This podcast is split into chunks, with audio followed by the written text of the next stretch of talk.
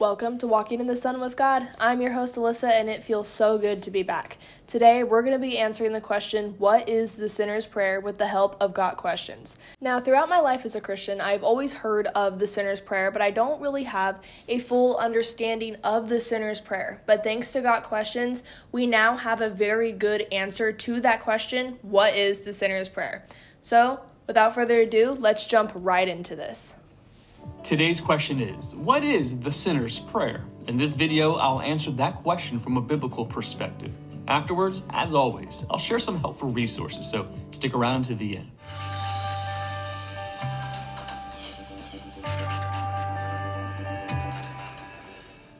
The sinner's prayer is a prayer a person prays to God when they understand that they are a sinner and in need of a Savior. Saying a sinner's prayer will not accomplish anything on its own. A true sinner's prayer only represents what a person knows, understands, and believes about their sinfulness and need for salvation.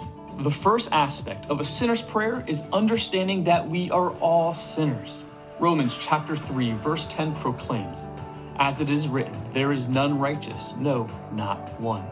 The Bible makes it clear we have all sinned. We are all sinners in need of mercy and forgiveness from God. Because of our sin, we deserve eternal punishment. The sinner's prayer is a plea for grace instead of judgment. It is a request for mercy instead of wrath. The second aspect of a sinner's prayer is knowing what God has done to remedy our lost and sinful condition. God took on flesh and became a human being in the person of Jesus Christ. Jesus taught us the truth about God and lived a perfectly righteous and sinless life. Jesus then died on the cross in our place, taking the punishment that we deserve.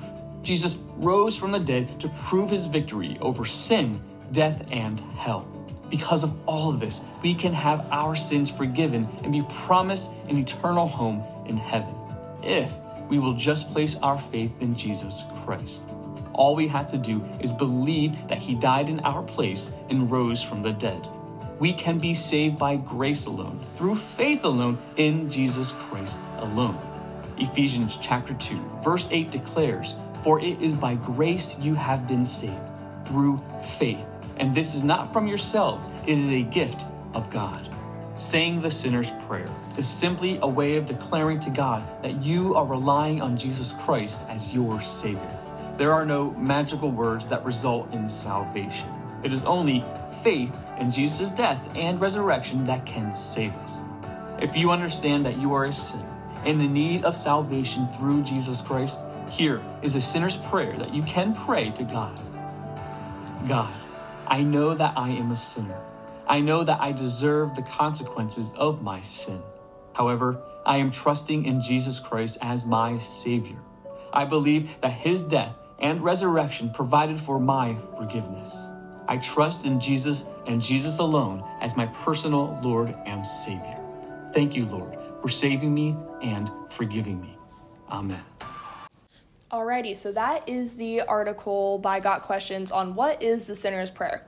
So we learn in this very kind of short article that the sinner's prayer isn't one specified prayer, but it is a prayer that just recognizes that we are sinners, that's asking for grace instead of judgment and mercy instead of wrath. It's us understanding that we're sinners and that we're broken and that we can't just say this prayer and then move on. We actually have to make these changes and these dedications in our life because we are broken. We can be saved.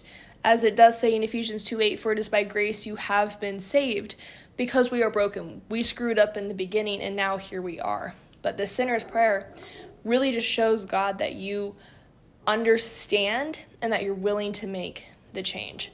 So, thank you for joining me. That is what I have today. Sorry about my dogs barking in the background, and I will see you guys next time.